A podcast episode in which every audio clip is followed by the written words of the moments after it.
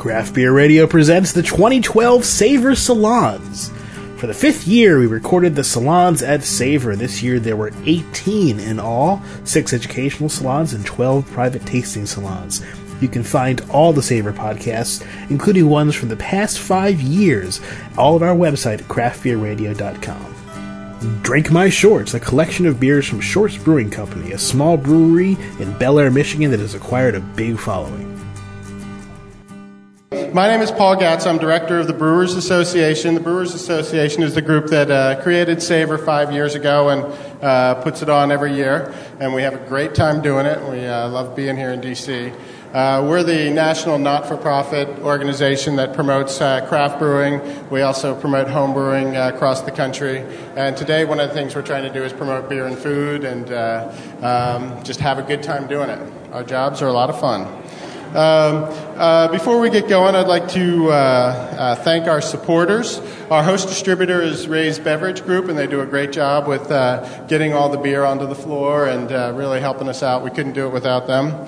Uh, some of the brewery supporters are Abita, Ommegang, Dogfish Head, Sam Adams, Allagash, Boulevard, Brooklyn, Devil's Backbone, Flying Dog, Full Sail, New Belgium, Rogue, Saranac, and Sierra Nevada. A few other supporters are Brewers Supply Group, Draft Magazine, GreatBrewers.com, the National Beer Wholesalers Association, Oak Beverages, uh, Spiegelau uh, sponsors these uh, tastings uh, um, directly, and uh, CraftBeer.com. Uh, great website. If you haven't been to CraftBeer.com, check it out.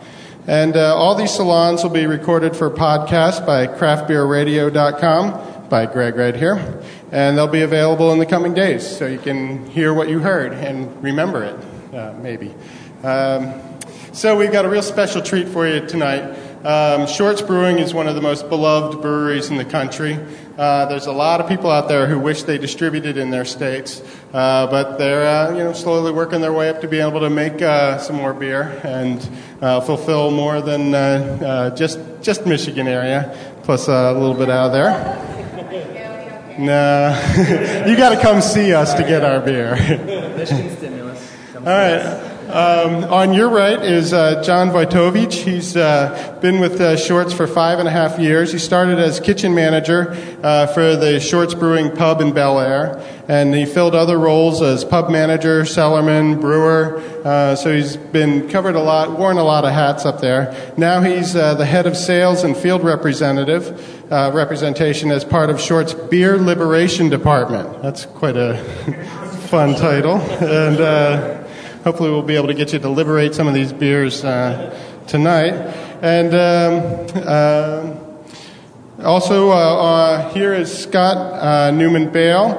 Uh, Scott is a founding partner of Shorts, and Shorts started in 2003, as I mentioned. he serves as CFO and VP and is one of the owners of the company. Scott moved to the U.S. in 1999, and they added a second brewery, a packaging brewery, in Elk Rapids in 2008, and they you know, got a great reputation. I recall being at the Great American Beer Festival when they first came, and not a lot of people knew about shorts. Um, but then all of a sudden, as the festival went on, the lines got longer and longer for the shorts booth as people, you know, the buzz around the hall was, you got to check these guys out. And um, uh, before, uh, well, before and during his brewing experience, uh, uh Scott was a uh, video game designer. Uh, also, he's been an entrepreneur in other areas, establishing some uh real estate based companies.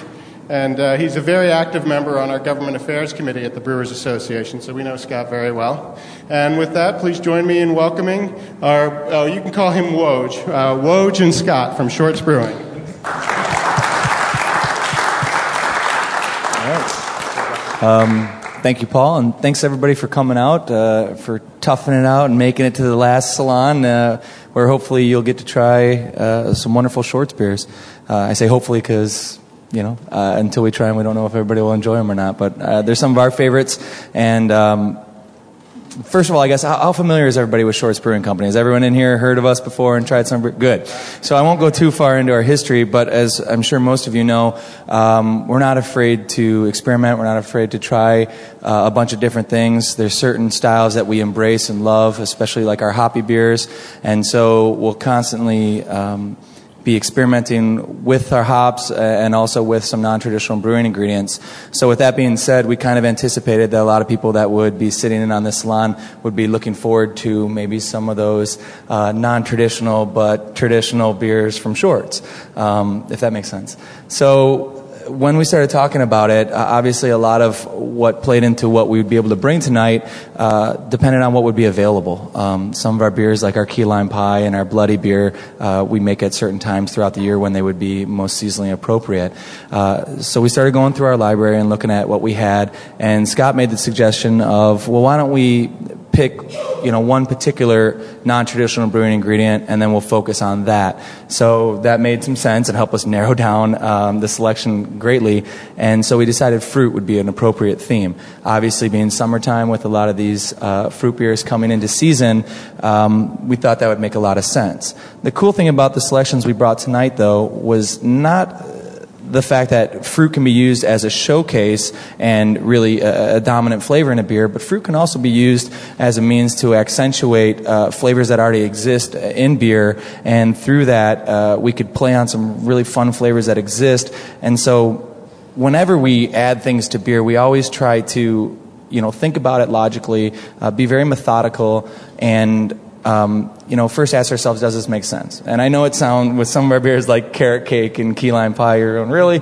But even then, we really deconstruct the beer to its core and then play around that as we start throwing some of these concepts out there and consider adding some non-traditional ingredients. So with fruit, the fun thing is it can serve as this wonderful um, opportunity to, like I was saying, accentuate flavors that are already existing in the beer. It can be used to kind of um, you know, cover up certain things. Like we have a barley wine tonight that we're going to try that has a really high alcohol content, and typically those high alcohol, alcohol contents give you a, a big uh, warming effect. And so we used fruit in that one to kind of help mellow that out and make the beer more uh, sessionable overall. And then other times, fruit can be a showcase, and, and you can design almost a brand new beer all around that, and using that that fruit as a centerpiece. So that's going to be our theme tonight, and you know, for people who have tried a number of our beers, a lot of the times they ask, you know, why? Why does this taste so good? You know, what, what's the secret?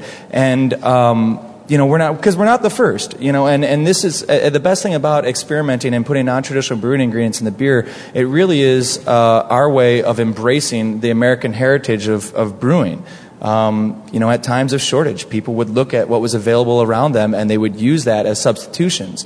So it, it, makes sense that it's in our it's in our roots and it's in, in the brewer's blood to want to experiment and add things to beer. It, uh, you know, at first it was out of necessity. Now it's just out of that uh, drive to keep being creative and and almost paying homage to some respects.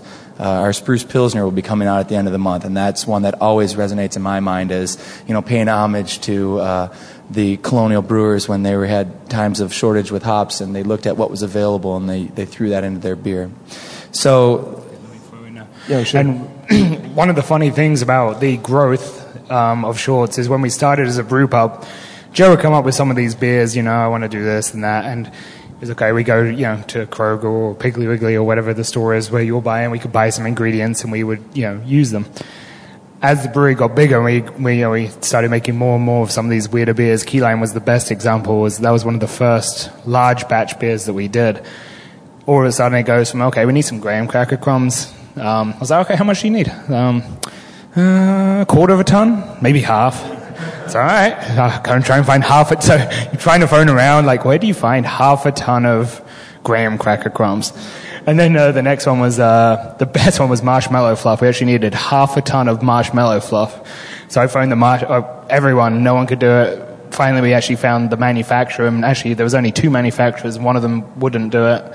We found the other one, and they're like, the, the quote was, I was like, what's the biggest size that you have? And they're like, we, we can probably pack, custom package you some pails. And they're like, how much do you need? I was like, half a ton. Um, like, do you realize how light marshmallow fluff is? it's like, Yep, I'm going to need a lot of pails. So it was, uh, and they were actually some of the funny thing about these things and chocolate bars and um, everything that goes into them is that a lot of these companies are actually coming up. They're trying the beer, we're sending it down to them, and they're just like shocked at the usage of their beer. And actually, it's opened in their eyes to some other things that they can do in other channels as well. So it's been a really fun trying to source them, and it's getting harder and harder. And um, but it's definitely a crazy experience. So that was a, quite a shopping list. Yeah, I mean, and that's pretty much the answer to that question of why. You know, why do your beers taste different? Um, we use all real brewing, uh, you know, all real ingredients, and, and they become brewing ingredients once we incorporate them into a beer, but we don't use any extracts. Um, and so from that, obviously, are the challenges that Scott mentioned. Um, and we don't skimp either you know, and the beer obviously becomes a little bit more expensive to make, but the end result is so gratifying and it's so much fun to showcase those and, and, and, give them to people who enjoy trying these beers that it's worth it in the end. So it's really, I hate telling people that there's not a big secret to it. It's just, yeah, we, we put blood oranges into that. Oh, okay. A lot. You know what I mean? So it's just, it's just more. But we don't want you, we don't want to say, hey, you're going to taste some pine in this and then have people reaching for it. Instead, we want it to be like, yep, there it is. You know, I got it. So um, the best part about it is uh, the ideas come easily. It's then the finding the ingredients and making it work that uh, become the challenging part. But with that being said, uh, the first beer we have tonight is become one of our most popular beers. Uh, it started out as a collaboration beer that we did with Half Acre, uh, which is in uh, Chicago, and it's funny. Joe and the guys from Half Acre met during CBC a few years back in Chicago, and it was really out of mutual uh, interests that led them to kind of meeting each other and then ultimately saying, well, why don't we make a beer? Um, this beer has a theme to it. It's kind of uh, based around a band uh, known as Ween, which actually just broke up a little bit ago. And uh, the beer is called Freedom of 78 Pure Guava IPA. Uh, the story goes on and on uh, uh, to kind of explain the roots of the beer, but the focus of this is the fact that this beer has guava puree in it. And this would be a perfect example of how fruit can be used to accentuate some of the natural citrus flavors that we've all come to love and embrace uh, that exist in American hop varieties. When you think of your Simcoe, your Amarillo, Cascade, those hops that give you those citrus like flavors. And so, one of the things that we started doing, thank you, is, um, you know, well, geez, that really tastes really nice in beer, and it seems like a lot of people enjoy that what else can we add to this beer that won't seem totally unnatural, but might be able to amplify some of those common citrus flavors, making it seem like a natural place in the beer? Um, so guava came about uh, through discussions because this band had an album called Pure Guava, and um, Shorts are, were big IPA fans, and so was Half Acre. So the discussion kind of naturally led in this direction. Uh, the beer turned out pretty well, and this is actually the third or fourth time we've made it, and it'll probably become a continuous beer that we'll make throughout the year, maybe once, if not twice. Um, the cool thing is, though, when you try this beer, uh, guava sounds a little unique and it sounds uh, kind of abstract, but it, it should be a really nice progression. You're going to get some of those nice tart flavors in the finish, which is the signature of the guava, but overall, it's still, in my opinion, a very functional beer. It works. And so this is a great example of how fruit can be added to play on those existing flavors uh, of the American hop, citrus, uh, you know, uh, nature of American hop varieties, but also uh, give it a fun, unique twist while still being, you know, a beer that makes sense. When was this uh, one made? Do you remember? Um, would have been when after CBC was in Chicago, so that was 2000. But when when was it? When did we make this batch? Was oh, this was this batch was made. Um, would have been March. That's what I thought. so this was March. Well. Yeah, so. the first batch was made in Halloween after of 2010. Because we had uh, well, the reason I wanted to bring that up is doing some of these beers is uh, hilariously challenging. In we've often made an awesome beer or uh, going to the other extreme, a beer that we didn't like. And the funny thing is, is some of the beers that we think are so awesome at first die down quickly, and then some of the beers that we may not have even liked. Um, I would. There's a couple of examples. I won't throw them out, but I just I can remember that they uh, really didn't like them, and then all of a sudden, like a year later, um, it just tried it again, um, and it was so perfect. Um, so the changing nature, like when you throw, you know, half a ton of this, half a ton of that into a beer, put it in a bottle, it's it's a challenge to try and figure out where that's going to go. Um, which is why one of the cha- biggest challenges for you guys, if you don't live in the state and you've tried some of these beers, maybe on trading and things, is some of them hold up. The Key Lime's a great example. It's an awesome beer. It's if you keep it refrigerated, but it's a perishable product, and as soon as you, you get that temperature up, the uh, kind of lime flavor dies down a little bit. Some of the other flavors come out, and it's still it doesn't go off, but it just changes the whole complexion of the beer. So we've been working really hard to try and research how to add things to beer, what we can do to actually kind of increase the shelf life, which has been uh, a really interesting challenge. We've learned a lot of different things. We've uh, struggled with others, and um, it's been really kind of an interesting voyage of figuring it out. Yeah we've, we've been forced to learn the hard way a lot, but you know it hasn't really caused us to stop. We definitely uh, will never put a beer out there that does not meet our standards, which means we've dumped some very expensive beers before. Uh, I wish we could be sitting here uh, showcasing the theme of nuts as as our as our focus. Like we're going to do five beers that have nuts in it because we've done it. We've we've we've we've experimented with a ton of different nuts. Some that we've been able to do at the pub batch that we got all ready to purchase the packaging and wanted to do it at a statewide level in 12 ounce bottle um, and then had to dump 2,400 gallons of beer. Um, and when you t- think about, and when you what's that turtle? Yeah, and when you think about small stout, uh, oh. turtle stout. yeah, and when you th- and when you think about using the real brewing ingredients, you know, or sorry, real fruit and real nuts, that's an expensive batch of beer to dump, but you know, it probably also played into the reason why we decided fruit. We'll send fruit beers out because it's going to travel a long distance. And, and the fun thing about fruit is that um, it's easier to kind of calculate what's going to happen in the beer. Um, another fun thing about using all real ingredients is that you're going to get some interaction with the yeast. The yeast likes to consume sugars, and it really likes fructose. So it's going to consume all of those first in a solution uh, before moving on to the other fermentable sugars. So um, we get some really fun uh, surprises ourselves, uh, especially with our one of our best-selling beers, like our Soft Parade, which has four kinds of real fruit in it, because all of the fruit sugar ferments out, and you end up with this really nice fruit-like, refreshing quality. And next thing you know, uh, that foo-frou, girly fruit beer all of a sudden becomes the fruity beer that guys can drink, and it has an eight percent ABV, and it's a really enjoyable beverage. And so, um, it's amazing how you know, experimenting like this has not only uh, surprised us at times, but I think it also surprises a large group of consumers, and it continually helps us break down those misconceptions, which is what craft beer is doing on a daily basis. It's what we're all doing is breaking down those misconceptions that beer is not just one thing, and then within the world of craft beer, it's not just these 72 things. It can be you know so much more. And if you're you know looking at the stylistic uh, guidelines and things like that, and so. Um, you know, this is just one great example of it, is how you can use fruit and then other things. Um, any questions about the pure guava? Uh, is, is, it enjoyable? Do people uh, like it? No daisies, yeah. yeah. Uh, you just add the fruit, and uh, sometimes does that uh, and uh, different things that happen with the with just like the natural yeast of the fruit? So when you add fruit, are there other uh, variables that you can't account for sure, that could are, lead to to, to infection and things like that? Yeah. Um, you know, we try to be pretty methodical. primary without giving away too many brewing secrets, the best answer, and we get that all the time, when do you do this? When do you do that? And I go, a trade secret.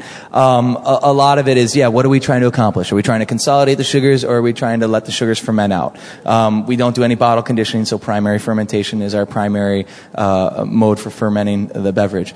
Um, we do flash pasteurize now, but we've never really had uh, uh, like uh, bacteria become an issue when it when it is working with fruit um, which we've been very fortunate, you know. And uh, there's ways that we do it uh, that sometimes it gets sanitized, you know, if we're incorporating in the boil, which helps a lot, and other times where um, you know, it, it just it, it has. It, thankfully, it hasn't been an issue during fermentation, and we do flash pasteurize now, which should neutralize any bacteria or uh, yeast that's still alive. We have had exploding beers before, uh, with like our strawberry shorts cake, and that was a, a, one of our biggest lessons was when it came to uh, bottling.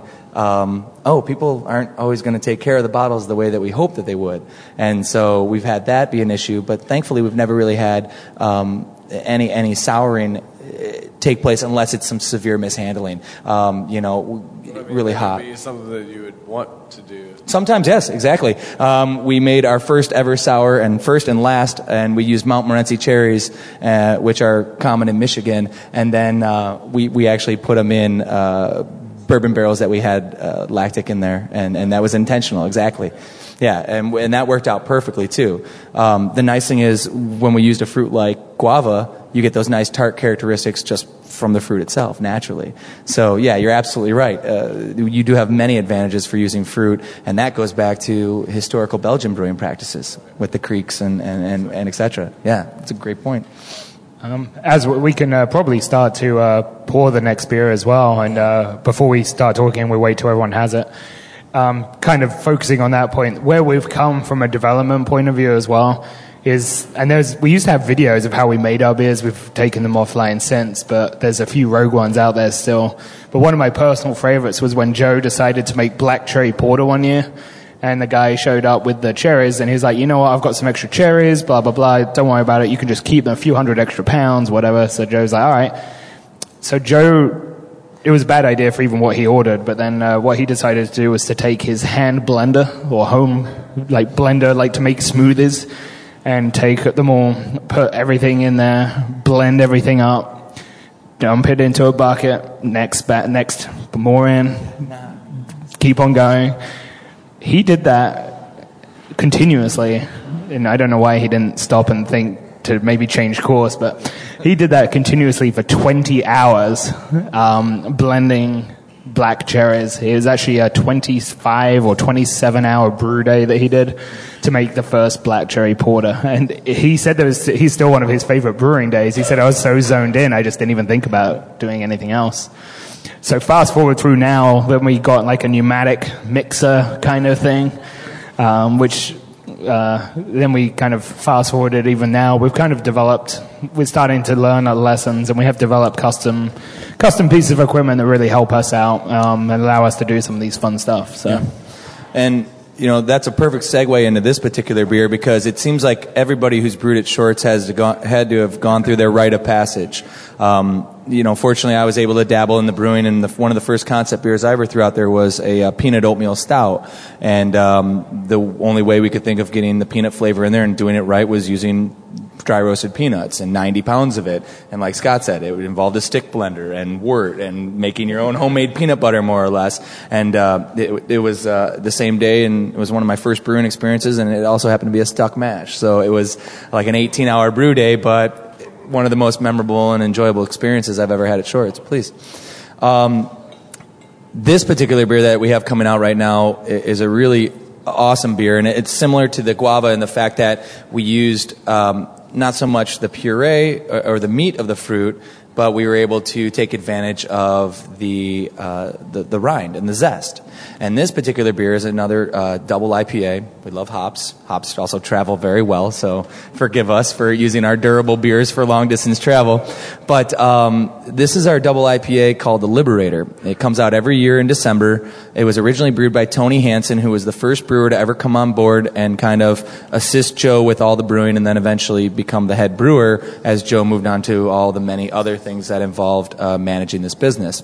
And so Tony had a very similar story, uh, like Joe, uh, with the Black Cherry Porter when he first made his uh, first concept beer, and Joe allowed him to kind of run with an idea. And naturally, one of the first non-traditional brewing ingredients he picked was also fruit, and it was plums. And he wanted to make a beer that he called Smuggling Plum Sweet Stout, and that involved hand pitting 300 pounds of plums. And he did it. But at the same time, there's that excitement that comes with a brewer having the opportunity to brew an idea, you know, run with an idea, go for it. We'll we'll invest in the plums, you, you know, however make it work.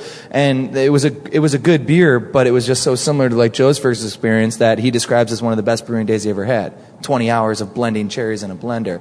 So Tony Hansen, uh, that was one of his first experiences, and he again used fruit because fruit's a little more predictable. We kind of know after years and years of other people using fruit of what will happen in there. Um, well, when the time came that Joe Short was going to turn 30 years old, um, Tony decided I'm going to pay homage to Joe and this, you know, uh, wonderful opportunity he's provided all of us with these jobs and this ability to uh, make beer in northern Michigan and also, you know, embrace the, the creative aspect that comes with brewing beer. He was, I'm going to make a beer uh, for Joe's 30th birthday. We're going to call it the Liberator. Uh, it was the first double IPA we've, we made. Well, I guess it would be kind of the second because we did an Imperial IPA prior to that. Um, but he made it in complete secrecy to Joe and you know embracing again the American hops and all the, the wonderful big bold citrusy and floral flavors in the American hops uh, that exist. But he also added lemon and orange zest. And the cool thing about this particular beer, like our Nicie Spicie, which is our summer wheat, which has lemon and orange zest, is at the time we only knew of one way to get lemon and orange zest, which was hand zesting it. So thankfully, like Scott said, um, as we grew and we realized there has to be a better way, um, and also just out of necessity, we need more of this fruit. It's led us to kind of research and outsource and find ways to um, get this volume that we need. Unfortunately, we don't hand zest you know cases of lemons and cases of oranges anymore to make beers like the Liberator. Um, but we've found these other avenues and these other companies that have this product, but they use it for something totally different. And all of a sudden, they're calling us, calling us up, going, "Hey, we're having a trade show. Is there any way we can get some of that beer that you made and that you needed that product for? Because we think there might be more potential for this with other breweries." And um, and entered uh, frozen zest buckets of frozen zest or uh, 50 gallon drums of black beer, uh, blackberry puree or uh, five gallon buckets of golden raisin paste. You know what I mean? So um, it, it, was incredible. And, and, and that's the thing that we view as such a value and asset that we'll have someone like Tony Hansen, who's now our head of brewing productions, say, you know, okay, Kurt Gunsfiller, our, our, our head brewer in our production facility, will run with that idea you had to home brew a batch of raisin Apollo where you wanted to use golden raisins um, but I guess I'm going to have to find a large amount of golden raisins. And he invested, I think, three or four days of looking online, trying to outsource golden raisins in, a, in a, an amount that was practical uh, to use. And fortunately, we ended up finding a paste. And it's amazing people's willingness to say, you're going to do what with it? Here, here's some samples. Try it out, you know, and it's, it's great. I mean, now we have people sending us samples of stuff that I don't think we ever envisioned or even planned on using, but it's pretty cool. You know, it's a great opportunity. Um, one of the things about this beer, before we get too deep into our drink, is um, if you agitate this beer up in your glass as well without spilling it on yourselves, it um, really, and then give it a good sniff. Some of the aromas that come out is so different. You can start to really identify some of the zests in there. Um, it really changes the beer a lot. And actually, then when you go back and drink it, you may actually change some of those things out too. So. Yeah, temperature also is a big one. But, you know, this is a perfect example of we could probably sell you and give you this beer without even telling you that lemon and orange zest was in there because it is a, just a nice natural progression of flavors and it works very well.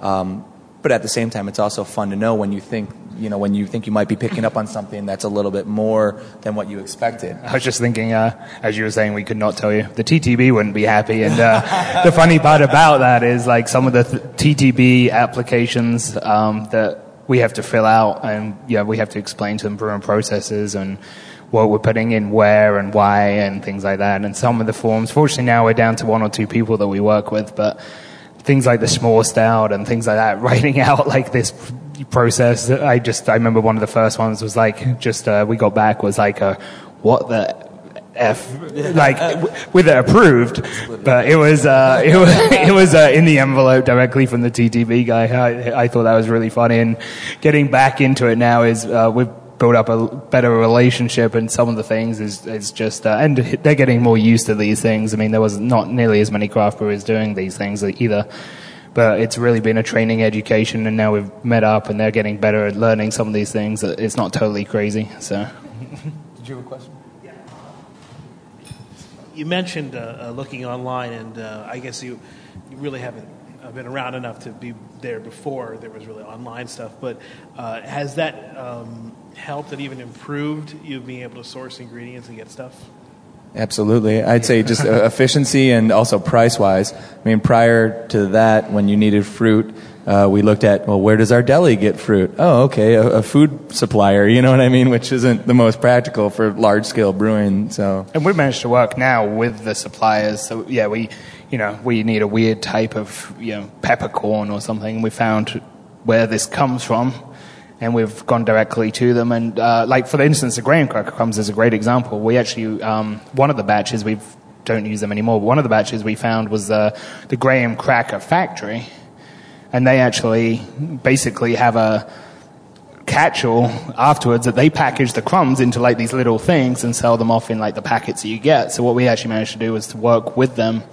and develop like a custom way of actually capturing that in. Um, and actually now the best part is that is that we actually source what we did a few times ago with uh, key lime is we actually source those within Michigan, which was not very far.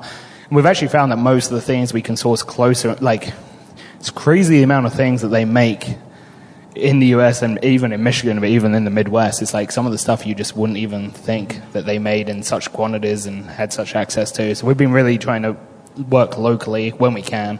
Sometimes not. Yeah, it usually does. Instead of the national stuff, you can find stuff that's closer but still online. Yep. Yep. Exactly. Um, How much of the stuff, the training stuff you know, is it all right? I, I, you know, there's a pie that I like. I'd like to make a beer that tastes like it. And how much of it is, man? I, I just found boysenberry. Let's use it. I mean, is it a It's a combination of both, I Both, think. yeah. It's Yeah. uh, I think people are always disappointed when you know they say, "Well, how did you come up with these ideas?" and they imagine us as like locking ourselves in a think chamber and being like, "We're not coming out." A lot of the times, it's just spitballing, drinking beer. You know what I mean? Sitting around having a beer, throwing out great ideas. Oh, wouldn't it be cool? You know, when we come across or we travel and we come across some you know interesting fruit uh, varieties. Uh, apparently, key lime pie was um, our head of brewing production. Uh, his wife's idea because her grandmother made a really great key lime pie. Wouldn't it be cool if that could be a beer? Well, why can't it be? You know, and I think of some of the earliest searches for ingredients, like marshmallow fluff. Like, how, how do I find a large amount of marshmallow fluff? And, and I started that search, you know, in Bellaire, and the best thing I could do, and I remember calling up Scott, and I was like, well, I found like five pound tubs, like from Marshmallow Fluff the company. He's like, no, that, that's not gonna work. You know, we we need like 80 of them, you know, and, uh, Sure enough, uh, after some more scouring on his part, next thing you know, some industrial strength five pound. it was called industrial marshmallow fluff, too, which was kind of disturbing, but it was the exact same thing. I was like, really? I was like, all right, it's the same thing. industrial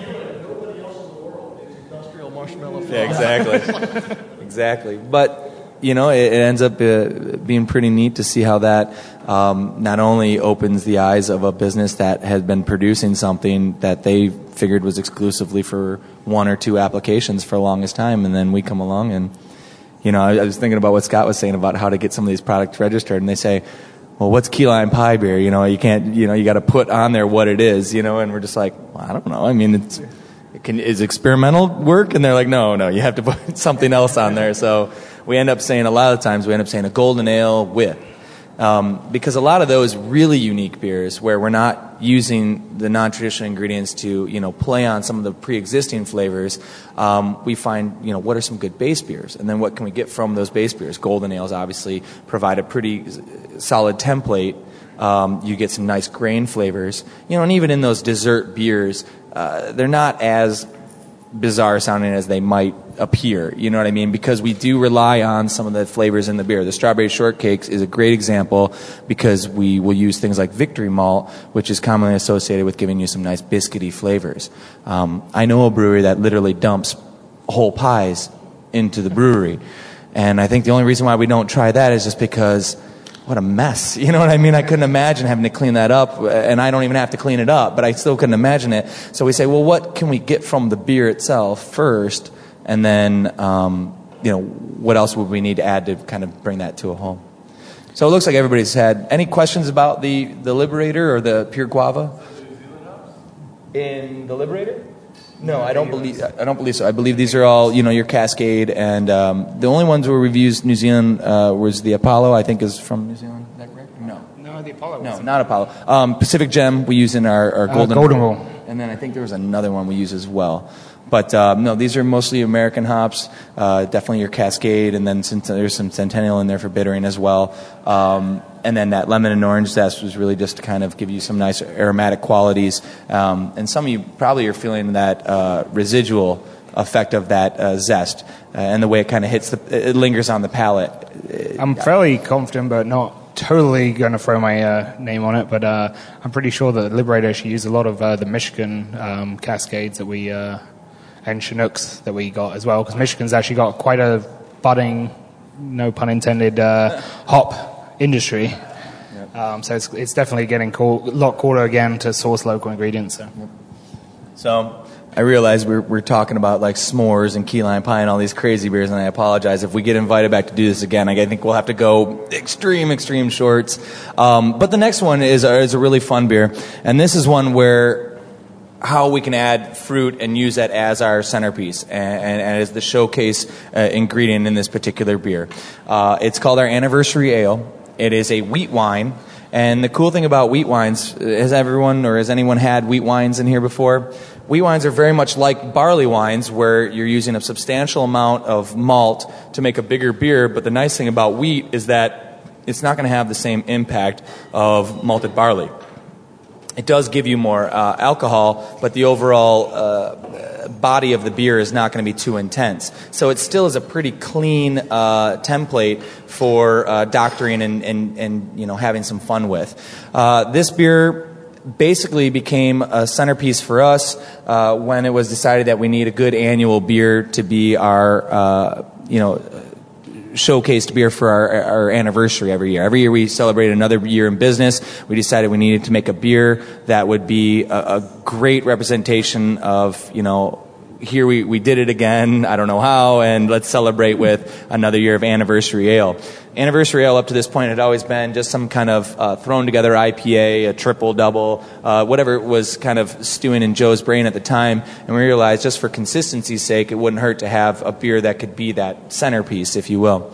So uh, I believe it was our assistant Bellaire brewer at the time, um, Ryan Hale, and I believe it was in 2009 when we first did the first anniversary ale. I think this is our third time brewing it, and um, or it would have been 10, nine or 10. Uh, it's amazing. You wouldn't think it'd be that hard to remember, but I, I think it was it was in 2009 or 10, and um, he pitched the idea of well, let's make a big high gravity beer, but let's use wheat as the um, primary, you know, malted grain, cereal grain to use and that way it'll keep the overall body low. It'll allow for a significant ABV and make it a bigger beer overall. But then we'll add blood oranges to it, and then green peppercorns. So there are some nice hops also in this beer, but really we try to allow the um, the fruit to be the, the, the showcased ingredient, that really be the focal point. Um, not only does it have a wonderful impact on the color, I mean, there's even a, a, nice subtle purple hue to this beer, but the green peppercorns kind of fill in where some of the uh, hops would normally have uh, provided some flavor. Uh, you know, sometimes hops give you a nice spicy quality. And what's really fun about this particular beer is that blood oranges are really earthy. They're not nearly as sweet as a regular orange, and they almost have more grapefruit like qualities to them. So with this, we added blood orange puree, which gave us some nice uh, increased fermentable sugars, uh, some you know flavor as well as that wonderful color. But then we also added blood orange zest to this as well. We really like zest. Zest gives you some really heightened flavors um, and has an impact more than puree because it's not going to ferment out and it's going to give you exactly what you're expecting to taste when you add that zest to the beer. The cool thing was when we gave this to a few people to use for beer dinners, um, when they initially smelled it, that combination of the peppercorns and the blood orange almost creates like a piney like aroma. And the, I just used this about a week or so ago at a beer dinner, and the first thing the chef said when he smelled it was pine. You know, and we did. I think we used some Simcoe in here, which sometimes people say Simcoe has a little bit of piney. I always say it's very earthy and grapefruity to me, but um, it's really that way that the, the green peppercorns and the blood oranges kind of uh, meld together on that nose that give you almost a pine like quality, which I thought was kind of a really nice uh, side you know bonus um, from making this beer. One of the issues I have with this beer is like it's so you can tell it's a big beer when you're sampling it. The alcohol, what's the alcohol content 10. on it? Ten.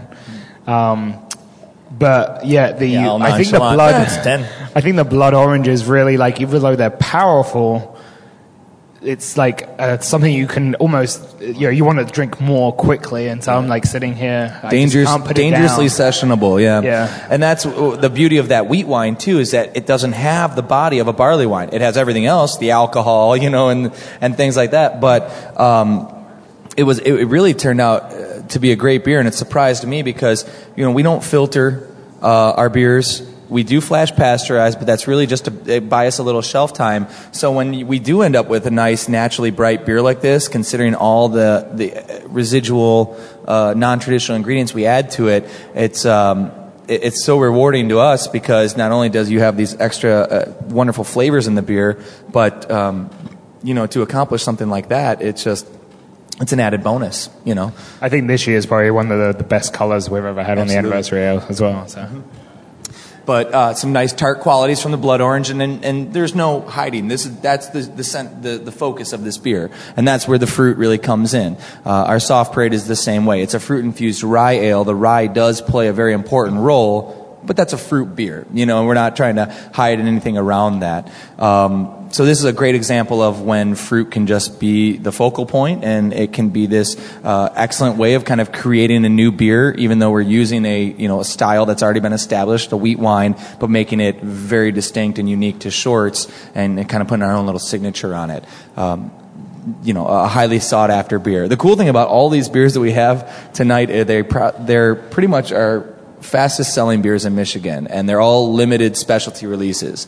We do about 600 cases of these beers, uh, put them out at the state, uh, you know, at one point given, you know, during certain months, and that's it. And for Matt Drake, who just joined us here, who also works at Shorts, who, like, Scott and myself has worn many, many hats. He tries to, uh, you know, stay on top of our social media and uh, marketing. And these are the beers that constantly for months afterwards. Where can I find more Anio? What about that pure guava? You know, and it's just like, sorry, you know, that's it. And it, it can be um, really good, but also eh, at the same time kind of frustrating for a lot of people to be like, next year, you know, like I don't know what to tell you. But a lot of that is not even to just create that fever around these beers. It's just because there's always a next one down the line that we want to make and we want to brew. Uh, a big reason why we'll probably always be limited to Michigan is just that'll never it will never be hindered and limited on our creativity because one beer uh, dominates the production schedule and things like that. We we release in Michigan a different bottled beer pretty much every other week on average. Um, then we have the seasonal program, our flagships as well. So we run 30 to 40 different beers a year. Um, so the production schedule is quite challenging. Um, especially when sometimes we've had issues where one beer may not be perfectly white like we wanted it, especially if we scaling up from a small batch to a large batch is it's not just you quadruple everything or everything like that. It just totally changes the system. So we've had batches that we weren't totally south. Maybe the spice was too much. So the only thing you can do, because we don't want to release a bad product, is to make a whole other batch and blend the two to, to lower down the uh, spice profile. So then all of a sudden you've got a double batch. So we've had it's a very challenging issue, especially on the first run. We get better and better each time at each different run, but it's yeah. fun. Well, and it, it also, you know, there's a, probably a reason why more breweries don't do that because you never really know what beer is going to sell better than the other, and you don't learn until it's out there, and then six months later you still see on the shelves, and you're like, how is that possible? There was only 600 cases oh, black licorice lager. That doesn't sound very appealing to most people. However, if you tried it, it's actually a wonderful beer, you know, and, um, what's that? Exactly, renaming it. Uh, one of uh, our new guys who works with us out in the field, if you would have just called that thin mint lager, that beer would have been, you know, and it's true. And I mean, and that's a beer where I personally don't like black licorice at all. Joe Short will eat a bag of it, you know, and loves it. However, the beer was chocolate mint vanilla bean, and anise. And so it was just this wonderful layering of flavors where when it was nice and cold, there was this vanilla bean up front with the anise following. And then as it warmed up, it was the anise kind of took over and then the chocolate mint was in the finish. So there was never a period where the anise was dominating the flavor profile. However, if you just call the beer black licorice lager, that's all people are, they think they're going to taste. And there it sits on the shelf. So it, it's, like I said, it can be, uh, a very um, uh, you know, a problematic scenario if you don't have your brew schedule dialed in. And we've learned only, like most people do, through trial and error. But we're getting good. You know what I mean? We know if we're going to release a beer called Peaches and Cream, we're probably not going to have too many issues with it sitting on the shelves. And so we're bringing that one back, uh, which hasn't been brewed since 2007, and we're really excited to release that uh, this July. Um, Key Lime Pie is another one where it doesn't need too much extra marketing or encouragement to sell. Um, but like I said, another beer that we are showcasing tonight that's a great beer that we use at so many beer dinners and it's one of our oldest beers, Good Samaritan. It always kind of receives mixed reviews. You know, the name doesn't really let you know what's going on in that beer. And even tonight, it just says amber ale. But it's brewed with a Belgian yeast strain, and we add Northern Michigan apple cider to it. And so there's so much more when you read the fine print but not everybody reads the fine print. I mean, look at the beer aisle nowadays. I mean, it's, you know, as sometimes there's some places where it wraps around this room, you know? So, um, we realize if we're going to be this ambitious and if we're going to continue to uh, cater to our creative side, which all the brewers are going, yes, yes, yes. Um, that's the beauty of it. We, we, we have very happy brewers because we, we don't force them to be, you know, brewing the same beer over and over and over again. We allow them to constantly be creative and doing fun stuff. Um, we have to find those varieties that either are very flashy and they catch the consumer's eye, or it's the beers that are the guaranteed um, big sells.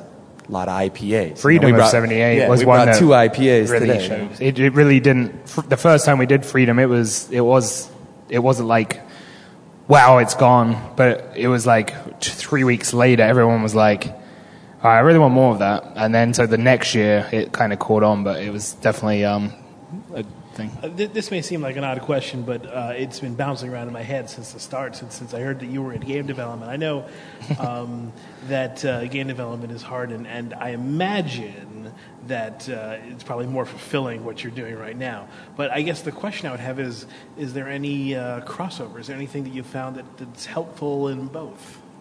Well, yeah, I've had a really fun. I, I can't imagine as a kid that the, the you know, when I was told that what I'm going to be doing is basically yeah, designing video games, and when I'm bored with that, then I'm going to go and start making. Know, I don't make the beer, but I am involved in making beer. Um, so I've had a pretty dream life um, of it. But I mean, they're very. I mean, they're both. I'm I'm not on the creative side of brewing, but. Um, what I've learned, what I learned in gaming was, you know, a lot of project management, a lot of solving problems, um, which an average brewery always has problems, but Shorts has more problems. I mean, when we built our first brewery, the reason, I mean, you know, we, we buy everything on eBay. We don't anymore, but when we, when we bought our labeler, we bought it on eBay. Um, I think it was like 1500 bucks. We got it working and it was all going good until we finally actually came to the label when we actually did the first labeling run. And after about 10 minutes, we figured, well, even quicker, um, we figured it didn't work. Um, we'd also, we also had just, we were just about to go, you know, we ran out of money. We had a bunch of beer we needed to package, and we had orders, and we had a big announcement that we were going to have a big, you know, shorts coming out in bottles. So that was the most expensive piece of equipment I've ordered, and I just phoned the label manufacturer, like the actual um, equipment manufacturer. I'm like, I need a labeler, and they're like, all right, well, which anyone you have, just I need it, like ship it. I need it now, and it actually took uh, six weeks to get still. So in the meantime, for especially like the first two weeks, but really for six straight weeks, is what we did is we had to hand label every single bottle, which was over 50,000 bottles in the first few weeks. Um, so what we did is we got pretty good at it. We developed like these little pot Devon things, which you slide the label in, and they put Elmer's wood glue on the back. eBay like- saved us again though because you got those labels. I did. I got those. I did get those on eBay too. Um, and then uh, so we would like sit there and we'd put the labels on, and then we figured out that because of till we dialed in the glue, that then we had to wipe them down like three times. So the first shorts, and then we didn't even realize that. So the first cases you opened up was just basically some bottles. In the bottom, there was like uh, this much thick glue and labels in each labels of the cases. Labels are crooked and overlapped. And, So yeah, it was. Uh, and then uh, I I got calluses on my hand, and then I became like dictator Scott, where I was like, I've done, you know, you know. I need, you need to do like a bottle every three seconds, bottle every, you know, we got to get this truck out. And, uh, I ended up that they sent me home and, um, but they, they stuck at it with a number of weeks. And it was, that's kind of like how we've had to struggle through. But like a lot of, a lot of it does go with just solving problems. And as I said, we create, I probably create for the whole brewery a number of problems that then I try and solve. So. Yeah, the first two semis worth of beer uh, bottles sent out were done that way, and uh, the last day culminated in a 24-hour run. And even that is still not the craziest story that sh- has yet to happen for shorts. Uh, our pub remodel uh, almost killed our owner, um, and uh, I will see what this uh, latest expansion and upgrade will do to him during that time. How it almost killed him. Oh, well, it was just another thing where we had about five weeks worth of work and we could only afford to be closed for two and a half. And uh, Joe, learning from our previous mistakes, you know, or just we can't afford to do everything ourselves. We'll contract it out, but we'll find people that will do it in the time limit that we need it, and he'll fill in whatever else. Uh, it was the same thing, you know. I'll, I'll do a 24-hour day, making sure everybody's done, and then as I drive home when the sun's coming up, I hopefully won't fall asleep and crash into a tree. But thankfully, I just grazed it. You know what I mean? And um, it's just insane, and that's almost how shorts, you know, wasn't anymore. But uh, thankfully, we made it through that, and like Scott said, we learned as we went, and um, the same thing applies to a lot of these beers and a lot of our uh, the method to our madness. And uh, you don't know till you try. And uh, the biggest thing that we have coming up, you know, now in June is can we fit 16 new tanks into our current footprint? And it's uh, we don't know until we try. You know what I mean? And, They're- they're coming in in a few weeks. coming, yeah. So, so here we are uh, in June, uh, quickly approaching our busiest time of year, and uh, we're going to, um, as Joe says, we're going to have a, mon- a minor hiccup in production, and uh, we're going to open up the ceiling of our production facility, lower in these tanks, move everything down. Um, and hopefully by the second week of July, we'll be back up and running again. You know what I mean? And nobody will know. And that's, you know, kind of how it has to go. And, and, and our story is not even that unique. I mean, there's that, there's so many other breweries that have done the same thing. I think one of the, the most rewarding and uh, encouraging things we ever heard was when we shared our glue hand label story uh, with, you know, someone like Sam Calagione who goes, Sounds about right. I sent a case of, I sent out a pallet worth of bottles with rubber bands holding the labels on, and you're just like, oh, okay. Well, at least ours were adhered to the bottle, so that's not too bad. You know, good for us. Um, you know, so it, yeah, those might be, they might be collector's items. Yeah. But Well, you know, we- probably, uh, yeah, yeah, we have one more. Any, uh, I don't want to get too far away from the beer. What did you guys think about the anniversary ale? I mean, not bad. Cool. Some nice um, tart qualities. Yeah. And that's and that's one of the coolest things too. Oh, sorry, we do have a question over there. But As someone who's a little bit um, knows the area, how has um, kind of northern Michigan adapted to this influx of breweries and and just this new culture that has come up? I know we know a lot of the cherry fields are going away, and you now have a lot of hops. But what else has kind of adjusted as well? Well, when we when we first started the brew pub as well, and the only, the biggest reason why I became part of Shorts is a terrible story, but I was uh, at a wedding with uh, a mutual friend of ours, and um, yeah, they had decided they wanted to open this brew pub. They actually applied for a license. It got declined because there was an issue with the church who was too close, and they had objected to it. Um, anyway, there was yeah, 40 member congregation. Um, so I ended up, I was very drunk, and uh, as if many of you meet me when I'm drunk, I make I can make uh, bold claims. I usually come through on them, but I wake up in the morning regretting them, and this was one of those days where I was like, I'm sure it'll be fine. I'm really good at paperwork. I'll come up there tomorrow and I'll fix everything. Um, anyway, fast forward through tomorrow. I woke up. My wife was like, "Do you remember what you said you were going to do for those guys?" And I was like. I do, and then she was like, "All right." So she was like, "Are we going there?" To-? I was like, "Yeah, we better go there today." I was like, "Don't worry, be a quick in and out." I was like, "You know, I'll help. I'll help out, do what we need to do." And uh, I was like, "I'm sure I can take care of it." And um, so we walked in there, and I said, "You know, after 30 minutes, just say, you know, we've got to go because we've got to get back downstate." And um, so I walked in, and that was when I first met Joe, and he had found a building. There was a you know, big pile of bricks on the floor, and uh, he uh, turned around and he showed me what he wanted to do. And then my wife did the, "Hey, honey, we've got to go," it's thing, and I was like, Shh, "Get out of here!" And uh, after a few hours, maybe three or four hours of talking to Joe, um, we drove out of Bellaire, and as soon as we got in the car, she's like, "You bought into this, didn't you?" And I was like, "I was like." This, I was like, it's a sure bet. He is so confident in what he's going to do. I was like, I, and I was like, I know I can do what he needs me to do. So, um, sure enough, we prevailed through and, um, we, we just started construction without a license, actually. We actually got the license after quite a, I wouldn't say a legal fight, but a number of hearings. Um, we actually ended up getting the license on the on we were we were going to open anyway. We because we were allowed to do it the way we did it. We were allowed to give away everything that we had so we made this beer. We were just going to give it away to everyone who supported us. It was a closed event so we were allowed to do it. Um, the day before we actually got our license. The day before we had this event planned. So we actually ended up opening. So we opened up right away and um, kind of the rest is history but it was just uh, really crazy. Tor- torches and pitchforks, get out of our town, you young punk. Yeah, that, so, so um, the, the, reason on the story was yeah. that, that, everyone yeah. in town objected. Yeah. No one wanted the brew pub. Now they're asking, will you join our chamber? Will you, you know, do this and that? And so it, it's, it's the, the now, that, so the question is, we have a great relationship now too. Yeah, so. and, and, and it's been wonderful. And there's been, you know, businesses that have come to us and said, you know, we're specifically in Bellaire because we have watched, we've seen the commerce come and go from the pub, and we know just from overflow that we'll be successful just by putting our business next to you. And we said, great, because that's what the brew pub is.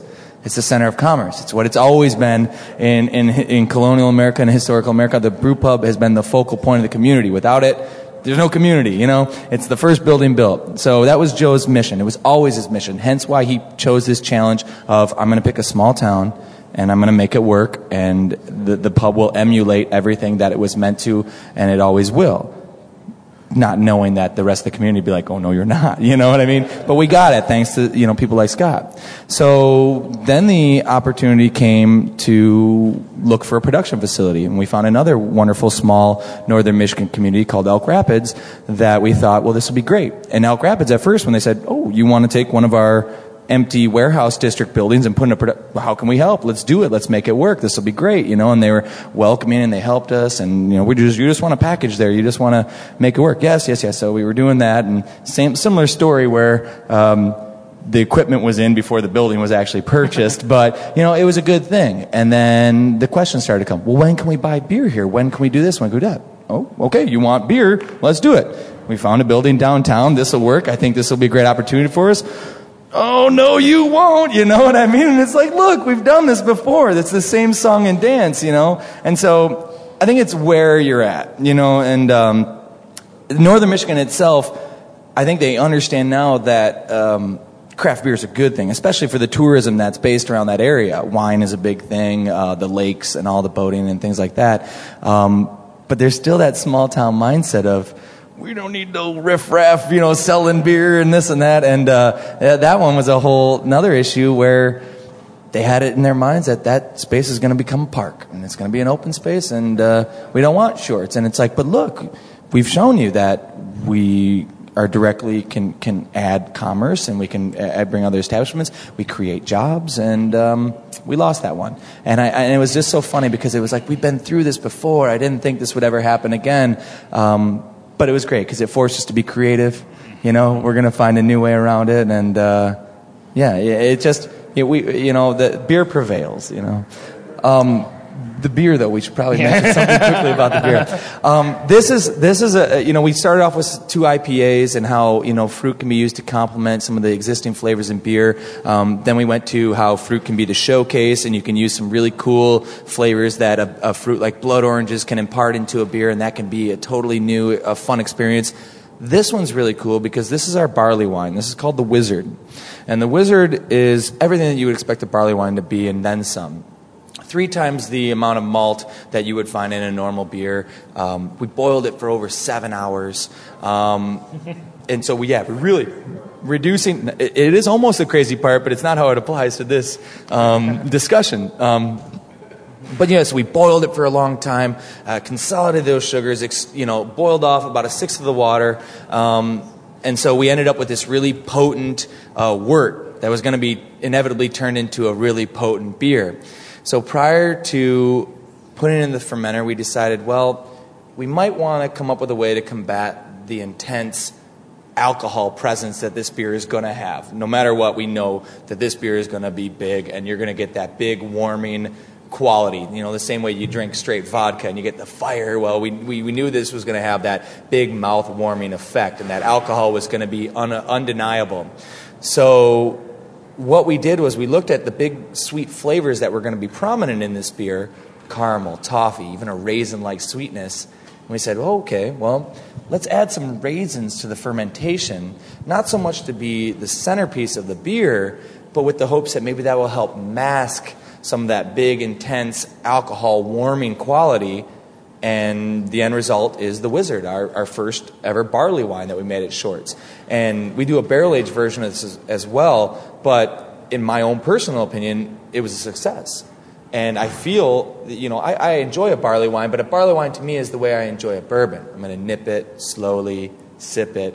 This, and I use the term lightly, is a sessionable barley wine. You can drink it, and it doesn't really hit you with the same impacting whew, you know, hot, you know, we got about 12% in there, don't we? And we do in this beer, but it doesn't have the same effect. I know this is around 11, 12%, but those raisins really come in as that um, catalyst to, to, to masking the uh, big intensity and the warming nature of the alcohol that would normally resonate on the palate if they weren't there. And so this was that use of fruit to kind of disguise um, the intensity of the beer. And the same thing happens with some of our other beers, like our Soft Parade and things like that, which have really high ABVs, but you would never know it because of the flavors that the fruit imparts. So that's where this one really comes into play. And um, you know, the fruit is our little uh, sneaky uh, way of disguising the intensity of this beer. And uh, I know we've uh, I heard the the other room closing out, so I think we're meant to be shortly behind. But uh, to kind of close out, coming back to your question, when we started Shorts, I helped a lot of other people across the country open their breweries too, and it it was a I wouldn't say a hostile environment, but a, an a environment of doubt. What are you trying to do? You know, is drunkenness going to be a problem? You know, things th- tr- things like this. You know, what's it going to? And I I think as people have seen Shorts and a number of other breweries across the country kind of develop into a. There's usually not that much trouble. I don't think we've ever. I don't think we've ever had a fight in our brewery. We've never had. A, yeah, we've never been had a violation, a single violation. We have dance class on Tuesday night with couples of the community. Yeah, we, I mean, we got every. Yeah, we got random classes everywhere. Everyone wants like everyone wants to have meetings there. Like Republicans, Democrats. There's always like political, religious, spirituality, knitting, um, knitting, quilting, yeah, knitting, quilting. Like there's like it's a it's a central hub, and I think people across the country have seen it, and I think that's one of the reasons why we have seen such a rapid increase in brewing. I mean, craft brewing, as you guys know, you're here. It's not about going out and getting wasted. It's about learning about beers, having a good time, enjoying everyone's company but generally it's, it's a progressive movement. It's not just about going to get drunk. And typically, actually, yeah, we don't, even though we drink bigger beers, we may drink less of them. We sip them. We don't just get there. So one of the reasons I think that we're seeing so many breweries in America is because the, the community hub that breweries have become. We've, we're to the point now where as soon as we tried to do our Rapids and we kind of changed course a little bit with that, uh, all the way across, even out of state, all across the state, communities have been calling saying, hey, we think we should have a brew pub in our town. Um, and it used to be trying to convince them. Now we're getting there like, I mean, if we wanted to open another brew pub just for the sake of owning a brew pub, now would be the time because they've been like, you know, for an established brewery, they've been offering is great. They really want a brew pub there. They do understand the value of a, in the community. So I think that's why we're seeing part of the raise, and I think that's going to, you know, kind of continue as well. It's kind of a renaissance in uh, in its own right. So. Yeah, and I, I don't want to take away. Uh, I know we need to close, but it, it is really in the same way that you know people are people are passionate about beer, and it's the same way that people are passionate about their sports teams, and you see communities embrace their local breweries. And they, they embrace them. It's the hometown pride. And then they and they want to raise that if your brewery is a success, then it raises up the community as well. And um, it, it is it's a really cool correlation how that works and why a community. It's the same way they would bid for a sports team to come to their town. And we need a brewery because the passion is there. Why? Because beer brings people together the same way that athletics do, the same way that so many other things that have constantly been bringing people together. Beer does the same thing, but it's been doing it for just twice as long as everything else. So, yeah, it works. Sorry, Paul. Thanks. Well, thank you, Woj. Thank you, Scott. That was great. Great beers. Excellent conversation. And uh, thank you very much. It was a real treat to uh, get some Shorts beer here in D.C. Thank you. Thanks for listening to this Savor Salon. Craft Beer Radio is a mostly weekly beer podcast where we attempt to educate and entertain. If you haven't heard our podcast, we invite you to find us on iTunes or go to our website at craftbeerradio.com.